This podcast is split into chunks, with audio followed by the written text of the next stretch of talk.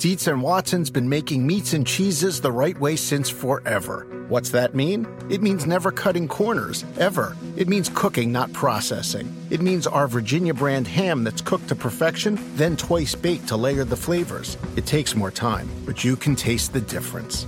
We come to work every day to do it the right way, even if it's the hard way. Because if it's not right for us, it's not right for you. Dietz and Watson, it's a family thing since 1939. This is the story of the one. As head of maintenance at a concert hall, he knows the show must always go on. That's why he works behind the scenes, ensuring every light is working, the HVAC is humming, and his facility shines. With Grainger's supplies and solutions for every challenge he faces, plus 24 7 customer support, his venue never misses a beat. Call quickgranger.com or just stop by. Granger, for the ones who get it done. This episode is brought to you by Progressive. Most of you aren't just listening right now, you're multitasking. But what if you could also be saving money by switching to Progressive? Drivers who save by switching save nearly $750 on average, and auto customers qualify for an average of seven discounts. So multitask right now. Get your quote now at progressive.com. Progressive Casualty Insurance Company and affiliates national average 12 month savings of $744 by new customers surveyed who saved with Progressive between June 2022 and May 2023. Potential savings will vary, discounts not available in all states and situations. Oh, it's going to be ugly. I can tell you that. Get ready for UGLY. You've got an alibi, Dallas. You stink. You stink. Okay? Um, it's going to be ugly, okay? I mean, it really is. It was hilarious at the time, but the joke was on us because the Cowboys Seriously. covered the 14 point spread last Covered? week. We're getting. Should have They- won they the covered damn it. game. Oh, I know, but at least Yeah. they covered. Yeah. Moral victory. Hey, and, and also it improves their chances to get in position to not take one of the top quarterbacks because Jerry and Stephen Jones continue to insist they won't take a quarterback. But I have a feeling that may come up at some point today. The show is Pro Football Talk Live. It's a Wednesday morning, November 11. Happy Veterans Day. We appreciate and respect everyone out there who is serving, Definitely. who has served, who may serve in the future.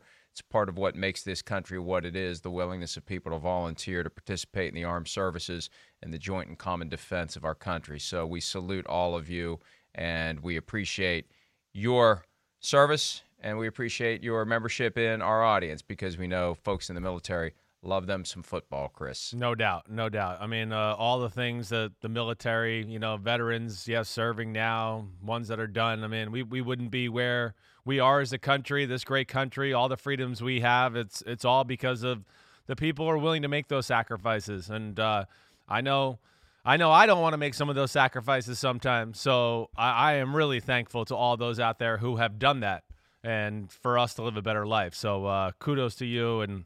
Let's go. Let's keep fighting the good fight, America.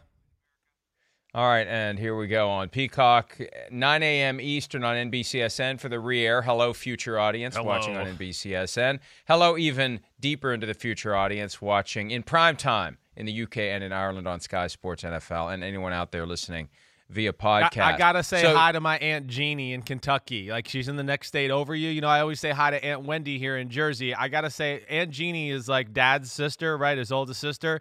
She watches the show every day. For some reason, she's another one of my family that's been fooled by you that thinks you're kind of like charming and funny and whatever else. So say hi to her too because she's a loyal watcher, and I feel bad that I haven't given her a shout out in three years.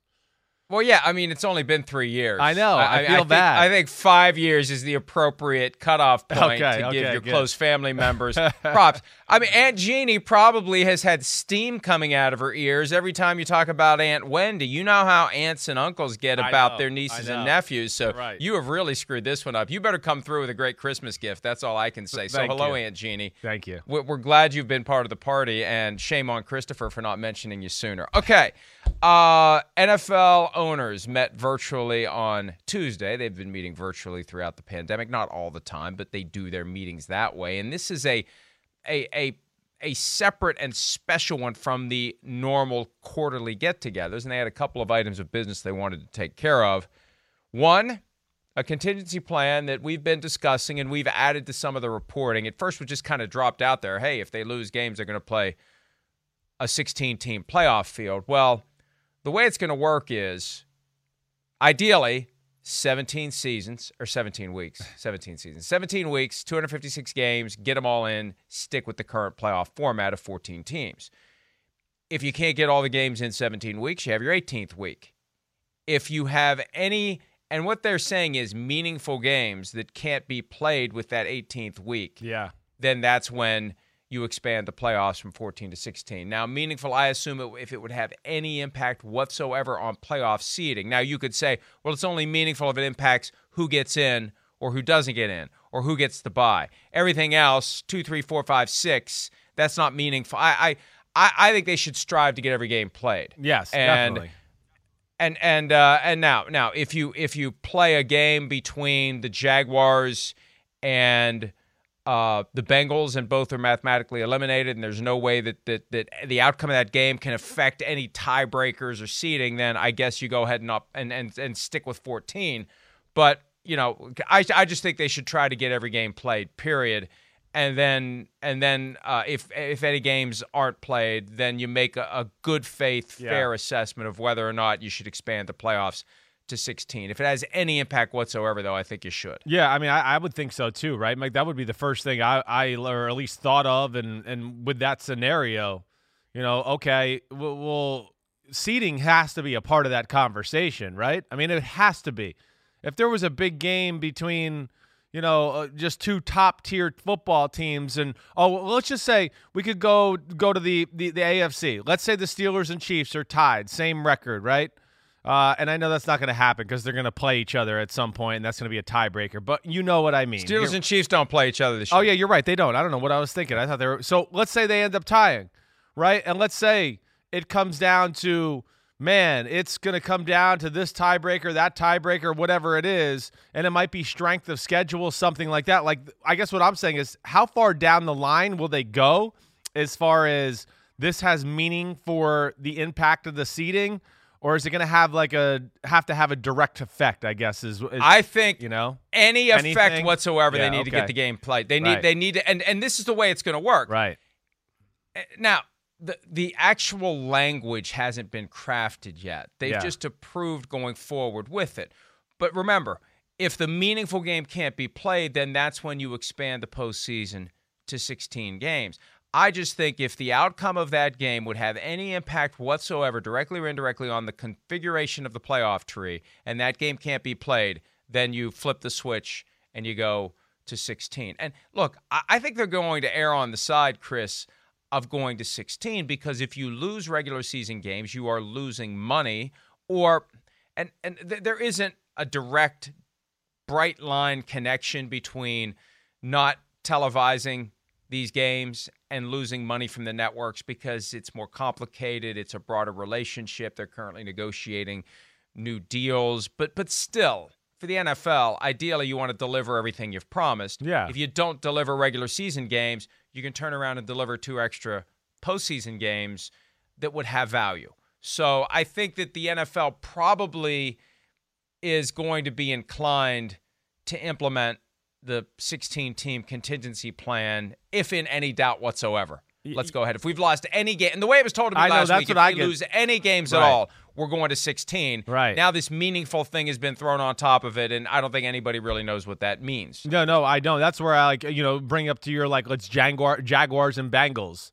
You know, like I said, oh, the game might not have any direct meaning as far as those two teams or anything like that, or anything to get in, get in. But that's what like that's what I'm asking. Are they going to play that game if it becomes down to oh a strength of schedule or oh now this team won, so this team becomes the one seed and this team becomes the two seed?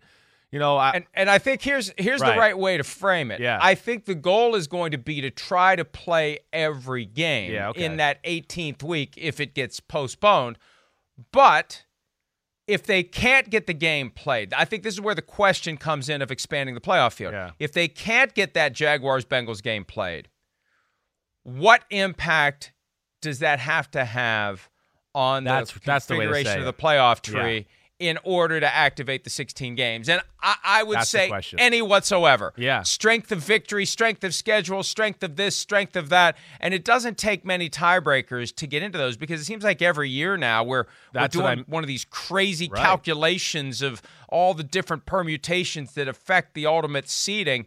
If it has any effect whatsoever and you can't get the game played, go to 16. Boom, period. That's it. Now, again, they haven't crafted the actual language. And one of the factors here, and this is an example of a situation where the NFL puts the cart in front of the horse and gets the public behind it, and then it pressures the union to agree. The union doesn't have to agree. The union will take the position that this is a subject of bargaining, Sure. that they must come to the union and say, We would like to do this. Let's talk about it. Are you okay with it? Is there something you would want in exchange for it? And it was five, six years ago, Chris, where the NFL was careening toward expanding the playoffs from 12 to 14. What happened this year was going to happen 2015, 2016 ish. Yeah. And the union said, no, no, no, no. I mean, you may you may just assume that we're fine with two extra playoff games and that we're we're fine with taking our cut of the extra money that comes from it. You may assume that, but you assume wrong. We still have a voice in this, and they never agreed to it until it was part of the broader negotiation back in February of this year. That's when the 14 team playoff field was implemented. So there is no, no, uh, absolutely no uh, way that you can that you can just assume that the union is okay with it. Yeah, they may okay. not be. Right. Now, now my understanding is, look, if revenue is going to be lost Yeah.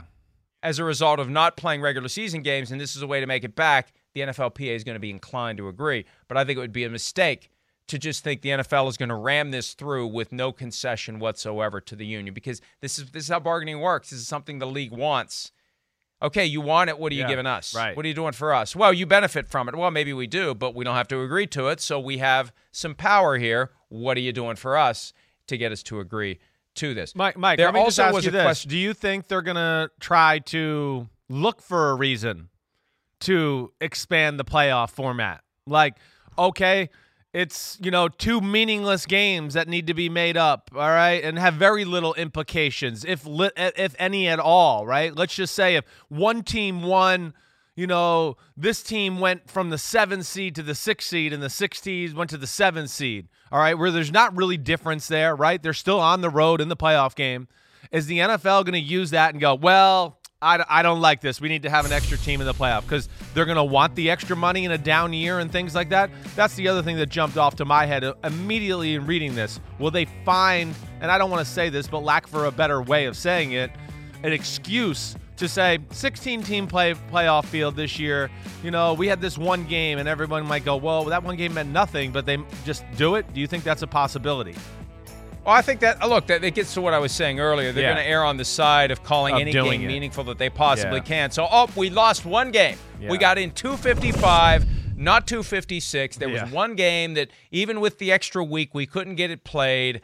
Oh well, here we go to 16. And you know, look, meaningful it can be Yeah, so broad. defined narrowly and broadly. I mean, look, it's every game is meaningful to the draft standings yeah, that's right. to the draft Right. order if they care about that. Now, now that they, they, you know, they uh, pay no attention to the man behind the curtain. Teams have an incentive to lose games. That would they really want to force in an extra game just to determine whether or not the loser gets a higher spot? But who knows? Maybe that one last game determines the first overall pick in the draft. Is that meaningful? I just think that if they can't get any game in, let's go ahead and activate 16 Yeah. uh, and and uh, and that's that. Uh, unless you can look at it and say there's no way that it affects anyone strategically for playoffs, for draft status, for anything. But it's all to be determined. It's all to be written. See, they have to take this concept and put it on paper. That's the next step. So the cart is in front of the horse, and there are some issues that need to be ironed out. And hopefully they get them ironed out soon because week 10 is upon us tomorrow night when the Titans and the Colts get together. Now, there was at one point a thought that a 16 team playoff field would look like it did back in 1982 when you were Two. what? Two. yes. Yeah. During the yeah, you were born in August, so you were two in Yeah. '82. I was not. I was 17, which is uh, somewhat depressing considering I'm sitting here talking to a two-year-old now, which you know I guess is kind of fitting based upon some of the things you say. Um, you. as Aunt Jeannie could probably confirm in ways that uh, we, we we can't mention on TV, given your uh, vocabulary, which uh, is uh, very uh, colorful at times. So, in 1982, when they lost seven games per team to a strike, they just did a straight one through eight, no regard for divisions, top to bottom playoff tree. And there was talk that that's what they would do, that you don't get dibs for being a division winner. You don't get one of the top seeds for being a division winner. You you don't get the automatic four spot if you are the best of four bad teams in the NFC East. They ended up deciding to go ahead and let the division winners have home games. Troy Vincent, the executive VP of football operations with the NFL, spoke with Peter King yesterday. Here's their exchange on that point. there was a time that there was consideration for not giving the four division winners they would make the playoffs but not giving them the top four seeds is that correct That is correct. And, and it- What- it- the, the thought was there was if any time you could maybe change up some things in the current environment, why reward a team that frankly may win their division with five wins? Why reward them with a divi- a a home game against a team that might win 10 or 11 Correct. and that was frankly that was a debate, Peter, of the committee for quite some time. Yeah. For quite some time. what eventually what eventually turned the tide against it I would just say when you think about the team or the divisions that were um, tradition, really the best way to answer this tradition and not Yeah. moving away from uh, tradition um, in a year where we've had a lot of uncertainty. And if we didn't have to do it, why do it? Is there any way that sanity can prevail in the playoffs and we can please not have uh, potentially a team with seven or eight wins in a regular season, a normal regular season, not host a playoff game against a team that might have even 11 or 12 wins? I think eventually we may get there. I think what we're seeing, which potentially could occur, and we still got a lot of ball to play, but what potentially can occur, I think it lends to that discussion. Troy's rooting for one of his former teams, the Philadelphia Eagles, to win some games, so that isn't relevant. But look, if we're going to get caught up in tradition, the tradition of the NFL, if you have eight teams per conference in the playoffs, is to not give the division winners an automatic home game. It's to seed them from scratch. So tradition is a malleable word in this context, and that's the tradition. It's only been done one other time, but that's the tradition. I, I look, th- this gets into a different issue that Yeah. we have been griping about, as the NFC East has been horrible every year. There's a division that doesn't hold its weight because there's only four teams in the division. That's part of the reality of only having four teams in a division. And yes, it looks good on paper to have the conferences separated in four divisions and four teams. It's symmetrical, it's neat, it's tidy, it's geographically accurate for the most part, unlike the days when the Arizona Cardinals were in the NFC East which was just ridiculous. But uh, eh, there there are flaws, and that's the big flaw. Um, but but so the bottom line is whoever, if they don't get all the games in, is in first place in the NFC East is going to be the four seed. Period. Unless one of those teams goes on a tear and ends up with a better record than the Packers or the Saints or the Seahawks, who are currently leading the other three divisions. And you know the other side of this too, Chris.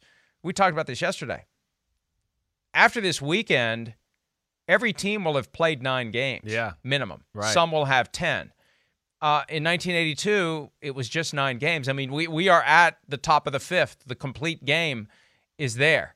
Uh, the question is, how many more games will they get in? And it's not a ridiculous question, even though the NFL currently has played all of its games, as we see, number one, the pandemic continuing to spread record numbers 100,000 new cases for six straight days, maybe seven now. I've lost count of that. And we see more and more hot spots popping up, and it's we're just used to it now. Oh, somebody's on the COVID nineteen reserve Yeah, list, tested right. positive. We are. and then the next day you find out how many guys get knocked out because of it. Yesterday we'll be talking about this coming up. It was Ben Roethlisberger knocked out because of it. So, uh, and not not because he has it, just because he sat next to Vance McDonald on the plane back from Dallas. That's Yeah. enough to get him knocked out for five days. So it just feels like at some point they're going to lose some games. They're going to get some games postponed. They may not be able to make them up. But uh, I, my point is this: we're already approaching the point where they can feel like, okay, we did We got get a enough season. done. Nine Right. games. We got nine. That's Right. enough done. I mean, they were talking about reducing it to twelve. We're almost there. No. We're just a few weeks away from getting to twelve. Everything after that's gravy. It, it is. The, we, the meat and potatoes are. you I mean, you're right. We, we've we've we've made it through. I think you know, not to say the tough part, but you know, we've at least figured out how to exist here with COVID nineteen. I know it might get worse and whatever else, but it does seem that you know teams, when cases arise, they're doing the right things for the most part. They're following protocols. You know, the specific scenario with Vance McDonald, that's one I don't really get in the NFL right now. With like, you know, the common knowledge right now of yeah, you could be not feeling well and not test positive for two or three days after that. You know, to me that that's one that needs to be remedied there or fixed a little bit. I, I mean, because they're lucky that you know they get away out of a plane flight, a football game, that it doesn't become more of an outbreak that way. But it does seem like coaches, players, for the most part, still are staying on the straight and narrow, have kept that message to their team, their players, everything like that. And just, uh, I, I- don't, I feel confident. I do. I'm not saying we get all 256, but I feel like we're going to get very close to to accomplishing the full season and, and feeling good about it and having a legit playoffs and everything like that. The problem is, and it continues to be, when the players, coaches, and other essential personnel go their separate ways at the end of the day, unless they are in hermetically sealed rooms in their homes and they are exposed to no other human beings, you are going to have the ever increasing possibility of someone bringing it to the facility. And, you know, Charean Williams and I talked about this last night on PFTPM. All you have to do is watch a game no one on the sidelines is behaving as if anyone else has it. No. They're behaving under the presumption that no one else has it, that, hey, we're all tested every day. We're fine. We're clear. And I don't know what it's going to take to get the message across to those guys. Just because you're tested every day doesn't mean you don't have it today. Vance McDonald, the latest example of a guy who was all clear, testing negative, negative, negative, negative. Yeah. Gave a sample Sunday morning, went and played the game. Oh, came back positive. It, it can happen at any time. And ju- just watch how they, and let's just set aside, as we're all trying to do now, this ridiculous political argument that masks don't work. The NFL requires the wearing of masks. Doctors have proven that masks help protect you and those around you. Look at look at what's going on on the sidelines. You got so many guys that don't have their noses covered, which you may as well not Definitely even have the damn mask on. You've got guys in each other's faces talking loudly. They're they're trying to win a football game. See, that's where you can't It's get hard, right. the two plates balanced. No. We want to win a football game, so this plate of maybe I'm going to get exposed to this virus that gets that gets forgotten. Definitely. Front and ce- front and center is Well, doing what you have to do to well, and front game. and center to like what you're saying is, you know, a lot of these guys are going, wait, but it, it's okay for me out there to be smashing faces with somebody that's good there, but then when I get on the sideline, I have to do this. Why? Just for a message? So I think that's where players. Well, no, no, I- right, but that's that's why that's why people need to say you're at greater risk of catching it when you're face to face on the sideline Yeah. for five minutes, for 10 minutes, and then you come back and you sit next to that guy again after the next drive. It's that prolonged exposure to the person who has it, Right. who is breathing that into your face. The, the, the, the real quick tackle the guy, put him on the ground, get up and go. That's not nearly enough to get you exposed if that guy has it. And I don't know if see you, you need to have full buy-in from all the coaches, and I don't think there's full buy-in from all the coaches. No, I, I think, think you got tough. plenty of coaches who think it's no big deal, and why are we worried about this? Why are we wasting time on it? And they're not explaining it to their guys the way they should, and also they're trying to explain to their guys what they need to do to win That- football that's the games. biggest You only thing, have so Mike. many hours in the day. You're right. to preach to your players. You're going to preach football, not virus. That, that that's that's really what it is. You know, it, it, these aren't bad people. You know, for the most part, you you know a lot of them. I do. They they want to be good and and do the right thing and they're not trying to endanger people, but it is their livelihoods and it's the emotions of the game and it's a pressure, you know, pressure packed job and everything like that to where yeah, they want to and I'm sure when they got home they hear it from their kids and their wife, "Hey, we saw you without your mask on." I mean, I've had a few coaches say that that's what's really kept them on the straight and narrow is their family at home going, "You look like an idiot," you know? You know, my mom called after the game and texted me and said she saw me a few times without it. You know, that's checking. But yes, it's the emotions. It's, you know, the uh, I got to communicate this really fast and really quick, and you need to hear it because I got to go back here and coach, or you need to run out in the field. And that's where, yeah, there's a little disconnect, let alone that we know there's just not people in the league, as far as players, coaches, that really fear it, like we've always been saying. And that's where there is a little bit of a, an issue there. And the league decided a couple of weeks ago to strongly encourage distancing and mask wearing at all times on the sidelines, even if players are in the game, but they currently aren't in the game. And it's just hard to get them to do it voluntarily. At some point, it needs to be a mandate. And the league is concerned that that's an area where the virus can spread. Back to this this contingency plan. Yeah, I want to talk more. Here's more. Yeah. Well, here's more. I, I want to play this for you. Peter King with Troy Vincent, the executive VP of football operations, on the possibility that there are extra games in the wild card round that Monday night could be a spot where games get dropped. Uh, here they are. This year, if this is passed, to have eight games on wild card weekend. We rolling, Peter, but that's the beauty of it. I kind of like it. Different, yeah. but yeah, the no wild card weekend, you going. One is one is rolling, no buys. You coming right off the regular season. You don't have extra rest. Everybody's banged up. It's you. You got to rock. Yeah. Um, I'm sure this is way, way, way too early. That wild card weekend, could you see a chance that one of those eight games or more might be played on Monday night? I think all things are on the table. Very possible.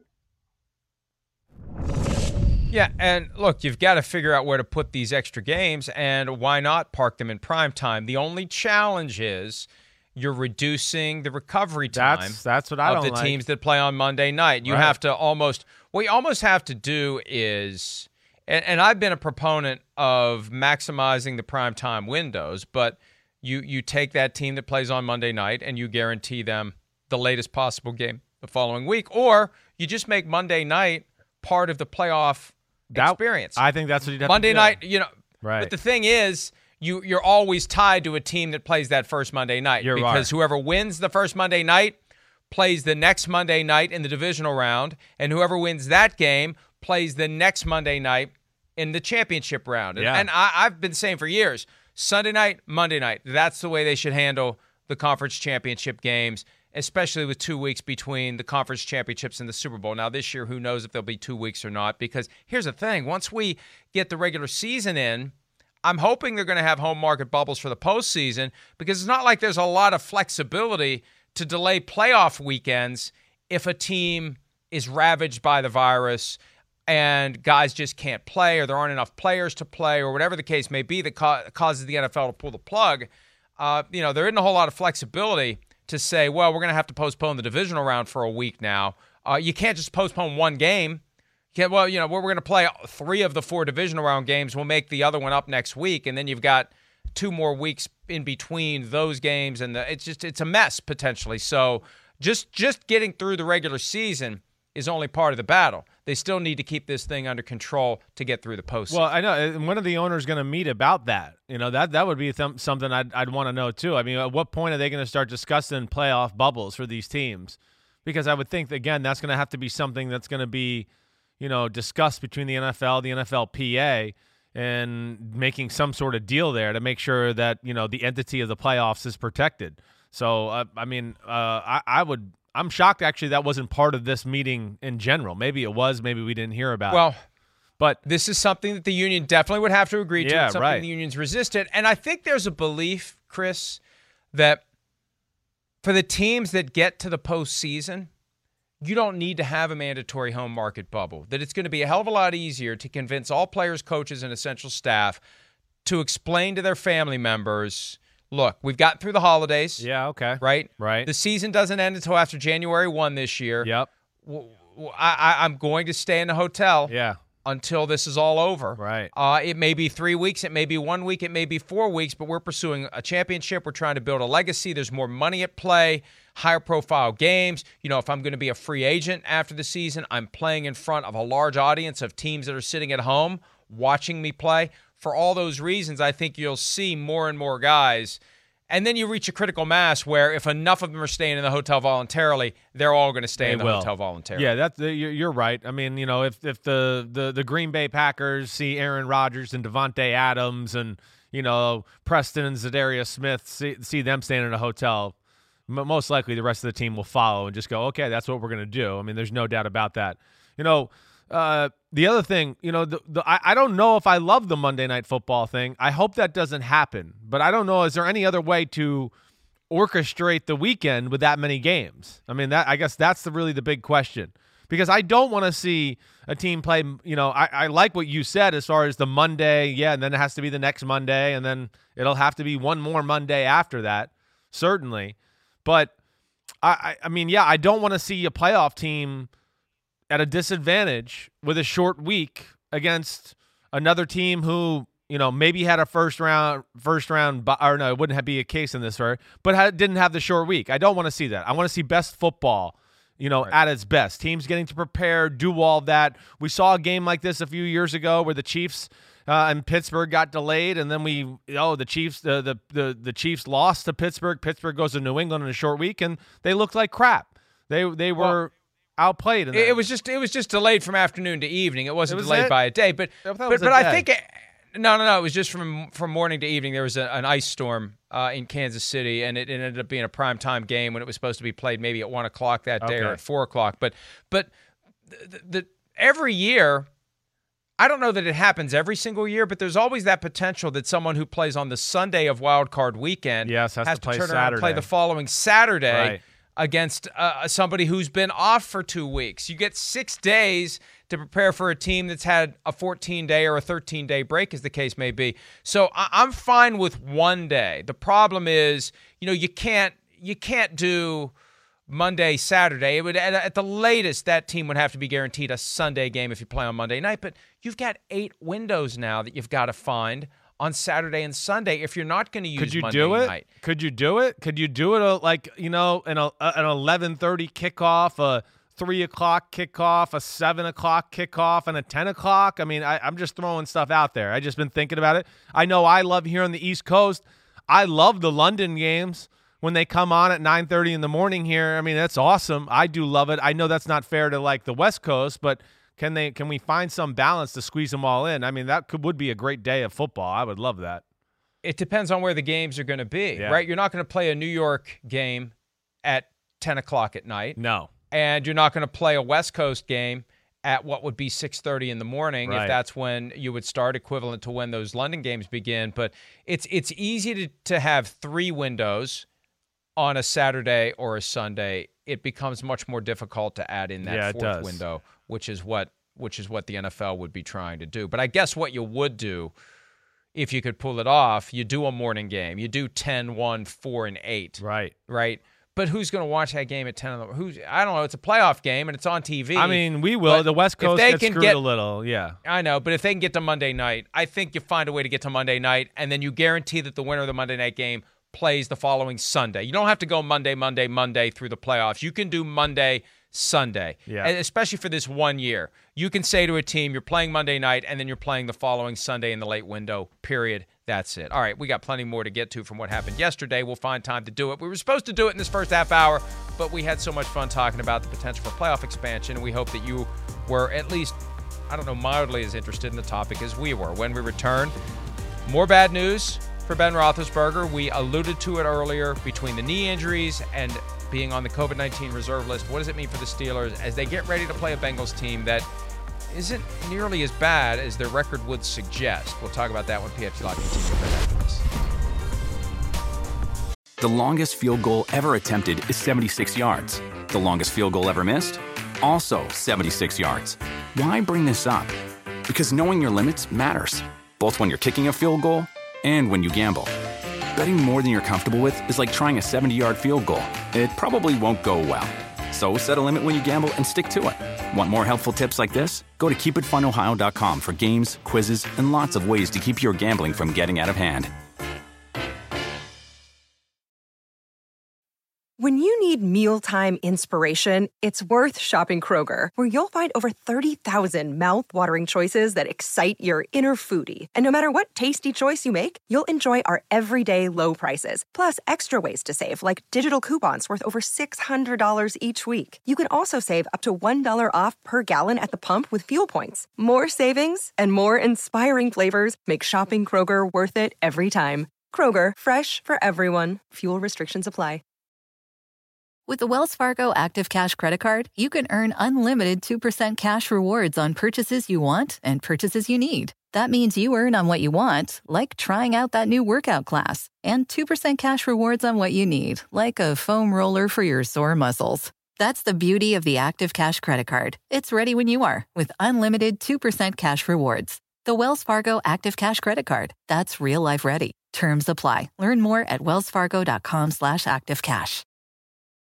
Mike, as mentioned previously, Ben has played with limited or no practice reps in the past. What can you learn from those experiences that could potentially help you this week as you prepare for the Bengals?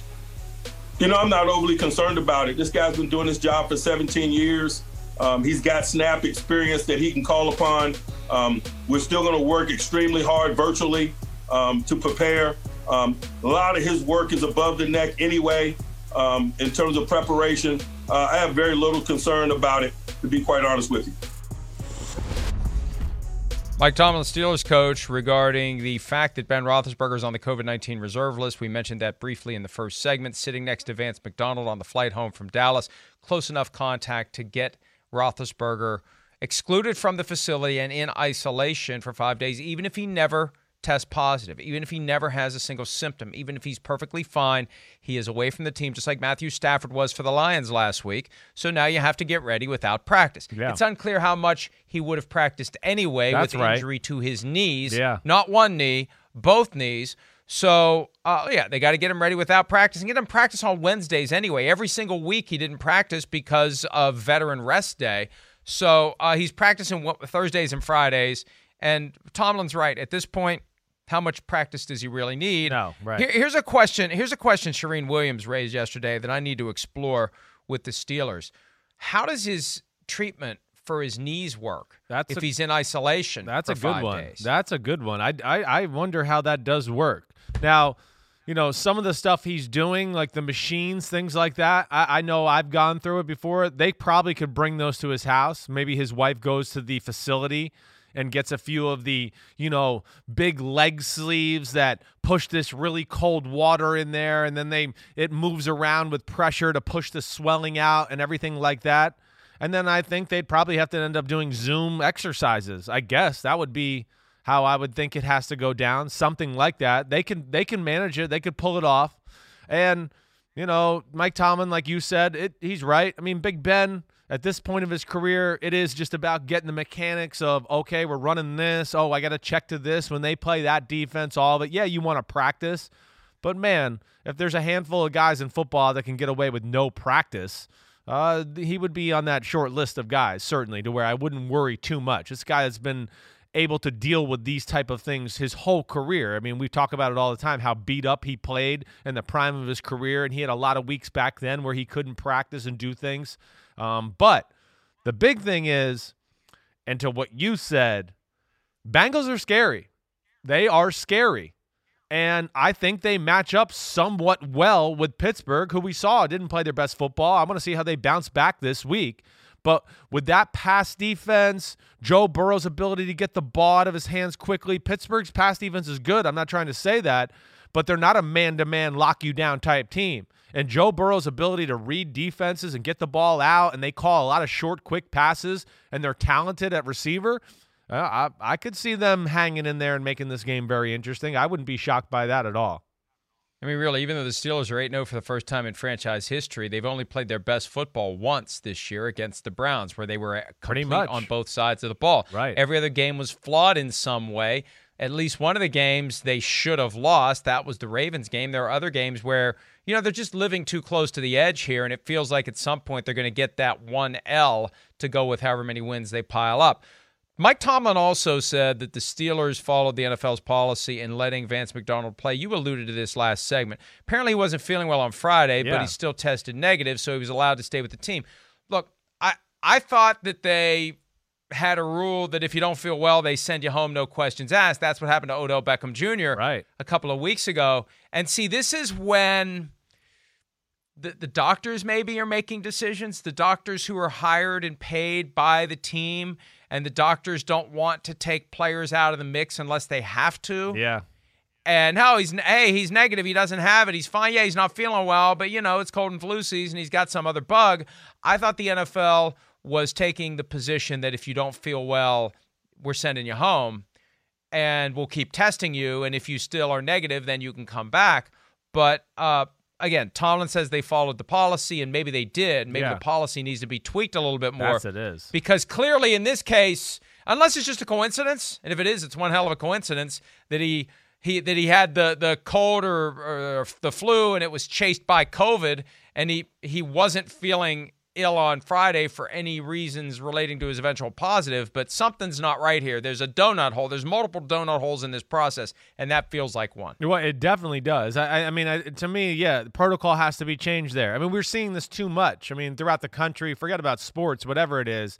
You know, I don't feel good, and then yeah, like we talked about earlier, the positive test doesn't come for a few days for whatever reason. The virus takes a few days, 48 hours, whatever it is, to ruminate in the body and come out of the positive test that way. So, I mean, I would think at some point here, because of this specifically, that okay, you don't feel well, we send you home, and yeah, we test you every day, but you don't get to come back no matter what until that third day or that fourth day. Doesn't matter. You didn't feel good. We can't take the chance. We don't know. We don't want you sitting on the plane with our two biggest superstars on our team or the big the starting quarterback or whatever. I would think that would make sense to adjust that part of the policy for sure. Yeah. Even then, if there was any chance that Vance McDonald had it because he wasn't feeling well, I would put him at the back end of the plane, and I would put Ben in the front row, and all your other key players. As Lock him in the bathroom. As possible. Absolutely.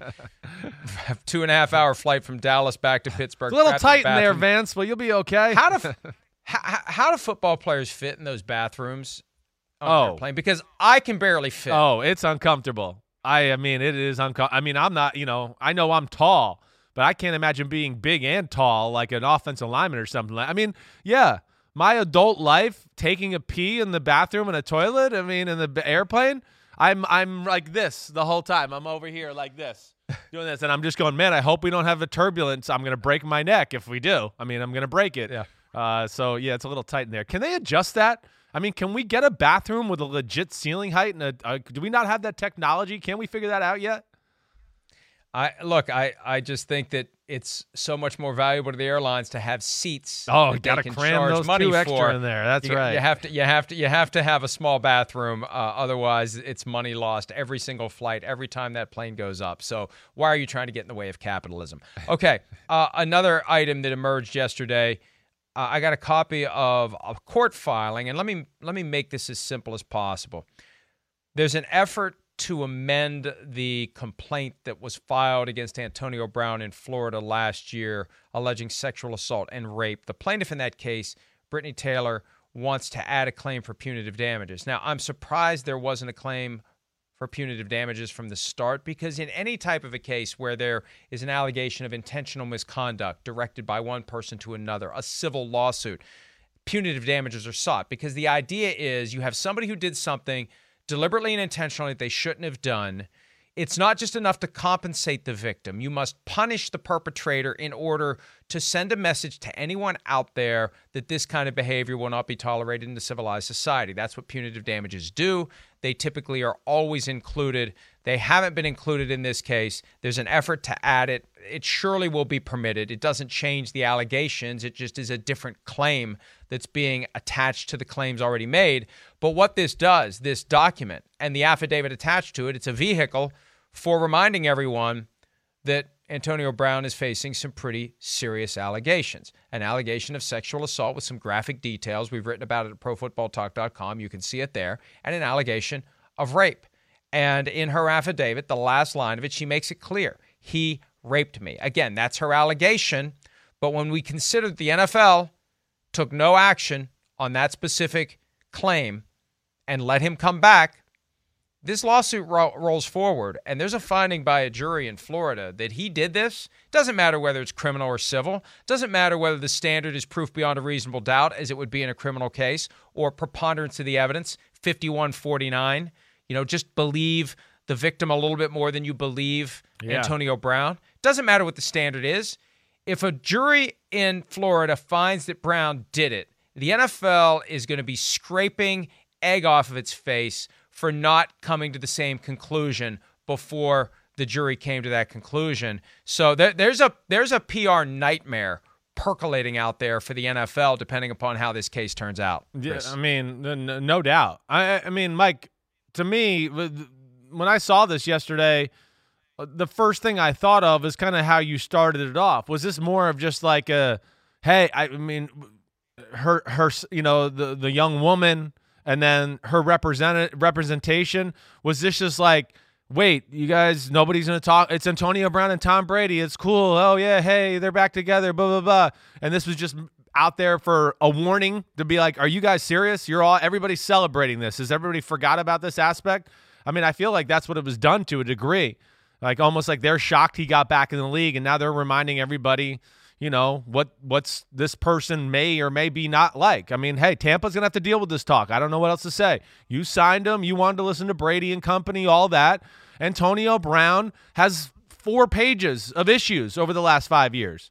I mean, it's a laundry list of issues. So, you know, like we've talked about, you you deal with that kind of thing, it's to get on you too a little bit. And I don't know where it goes, but it is certainly dangerous, you know, for for the NFL and yeah, I, I mean the the whole thing's crazy. Antonio Brown, some of his actions are crazy. You know, even what you wrote on the article too. I don't necessarily understand some of those things too. You know, the young woman was mistreated and then came back again. Why though? That's where I don't understand too. And I'm not trying to judge or anything I- like that. I'm just saying Antonio Brown's life's crazy, the story's crazy, and I don't know where the hell this goes. Yeah, I mean, look, victims sometimes are caught in I know, kind of a tough spell, spots, yeah. and and it's a it's a difficult relationship, Yep. and um, uh, you know, it doesn't make it right just because she comes back. No, and you're right. And tries to maintain a relationship with Antonio Brown. And business is that being doesn't done give- and that things doesn't- like that, too. that- You're yeah, right. That I'm not doesn't give trying him to. a blank check. Right. I know, Let, let me I say know. this though. Yeah. If if the lawyers representing Brittany Taylor, when they filed the lawsuit in September of 2019, deliberately held back the claim for punitive damages, thinking at some point down the road there Yeah. would be a PR benefit to to adding that cl- that's that's genius. That's legal genius. Uh, now look it's not done for an entirely proper purpose. You're trying to put pressure on the guy. You're trying to remind people that this guy did some things according to your client that are heinous and awful and definitely not something that should be tolerated by a civilized society. But at the same time they had a legitimate way to remind everyone of the claims made against Antonio Brown. It's legitimate because it wasn't part of the case. They're trying to make it part of the case, and now we're all reminded of it. So, you know, regardless, maybe we all needed a reminder. Maybe the NFL needed a reminder. Maybe the Buccaneers needed a reminder as to what this guy is facing while he's still eligible to play in the National Football League. We'll see how that all plays out. The case is technically still scheduled for trial next month.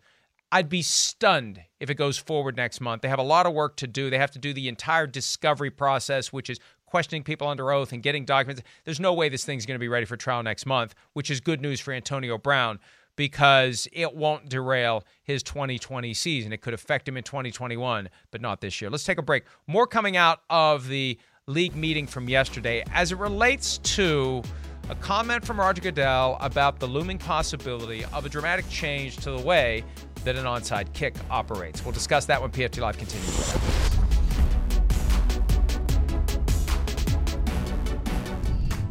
So, the National Football League, over the course of the last 10 years, Chris, has been trying to take away the play that has been described on the record by members of the competition committee like Rich McKay as the most dangerous play in the game, which, you know, if I was your lawyer, I'd probably not tell you to use those terms if the goal is to avoid potential liability. You don't want to call it the most dangerous play in the game. But you know what? It is the most dangerous play in the game. So they've been trying to minimize it. They've done it by moving the kickoff point, they've done it by changing the touchback point, they've done it with a, a bunch of tweaks and twists. And eventually, they did a massive reconfiguration of the kickoff structure, which has the unintended consequence, Chris, of making it harder to recover an onside kick because you Yeah. can't get a running start anymore. Right.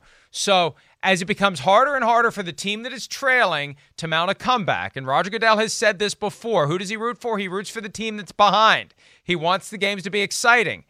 They have considered, and according to Goodell yesterday, when talking to reporters, they will consider the fourth and 15 play as the alternative to the onside kick. I like it. I think it's exciting. I think it could be a hell of a lot of fun. I like the fourth and 15 play as the replacement for the kickoff, frankly, because you just punt rather than kick off if you want to give possession to the other team and not try to keep possession of the ball by converting on fourth and 15. I like it. What do you think? Well, I, I listen. I, I like it like to, to a degree. All right. There's some things I don't like. First off, I hate the premise. All right, just like what you just said with like Roger Goodell and all that. That's the first thing. Hey, sometimes you get your butt beat, and you don't deserve the kid to come back in the game. Sorry. Oh gosh, everybody gets. But there's blue- all but, but- everybody but there's gets a blue always been- ribbon. no, gets to stop, come back. Stop. Just stop. Yeah. Stop. You sound like people that you do not have anything in common with when you use that. I don't Everybody care. Gets That- a I, that's what how I feel about it. Don't tell me how I feel, Mike. Shut up. But there's okay? always been But- no. Uh, but uh, but you but let me sounded like my people that point. you I don't care. It doesn't vilify. matter. Right. It's not. Well, then maybe you're one of them. Well, I am. Fine. Great. Put me in that list of the category of people I don't know what the hell you're talking about of. All right. But Okay. but with special teams are a part of football. Now you're favoring this is where I don't like it. You're favoring teams that are Patrick Mahomes and can throw the football. Lamar Jackson and the Ravens aren't favored there. That sucks for them. Uh-huh. Get a That's- better quarterback. Well, I don't like, but or maybe they find so get a better quarterback. See, that's a bullcrap comment, Mike. Stop. I mean, he's one of the five best quarterbacks in football. We know that. Now, throwing the ball past 15 yards is not his strength. So, can they come up with a way to go? Okay, now it's five yards, and you have to run the football. Like maybe, maybe that. Like, can you say something like that? But to me, now you're asking teams to reorganize their roster. Their like, it's just not. I don't think it's totally fair that way. Where the other way, yes, Well- it was about special teams in that third ph- phrase, that phase. the prob the problem is it's become dramatically harder for a team to Yes. recover an onside kick. Yes. And and look, if the kickoff is so dangerous, then maybe you just do get rid of it altogether and replace it with fourth and 15. Now, I don't know how much safer the punt play is than the kickoff, but at least with, you know, the traditional kickoff configuration that they've gotten away from, you don't have these two large, strong, fast guys running at each other. This is basic Newtonian physics. Yeah. And they crash Right. and they dip their heads instinctively, and you have intense pressure on the cervical spine, and you get a Kevin Everett situation or Eric LeGrand. So Yeah. we'll be talking about that for sure. I'm sorry I future. told you We'll to shut up, right too. after this. That's all right. You shut up. The longest field goal ever attempted is 76 yards. The longest field goal ever missed? Also 76 yards. Why bring this up? Because knowing your limits matters, both when you're kicking a field goal and when you gamble. Betting more than you're comfortable with is like trying a 70 yard field goal. It probably won't go well. So set a limit when you gamble and stick to it. Want more helpful tips like this? Go to keepitfunohio.com for games, quizzes, and lots of ways to keep your gambling from getting out of hand. With the Wells Fargo Active Cash Credit Card, you can earn unlimited 2% cash rewards on purchases you want and purchases you need. That means you earn on what you want, like trying out that new workout class, and 2% cash rewards on what you need, like a foam roller for your sore muscles. That's the beauty of the Active Cash Credit Card. It's ready when you are with unlimited 2% cash rewards. The Wells Fargo Active Cash Credit Card. That's real life ready. Terms apply. Learn more at wellsfargo.com slash activecash.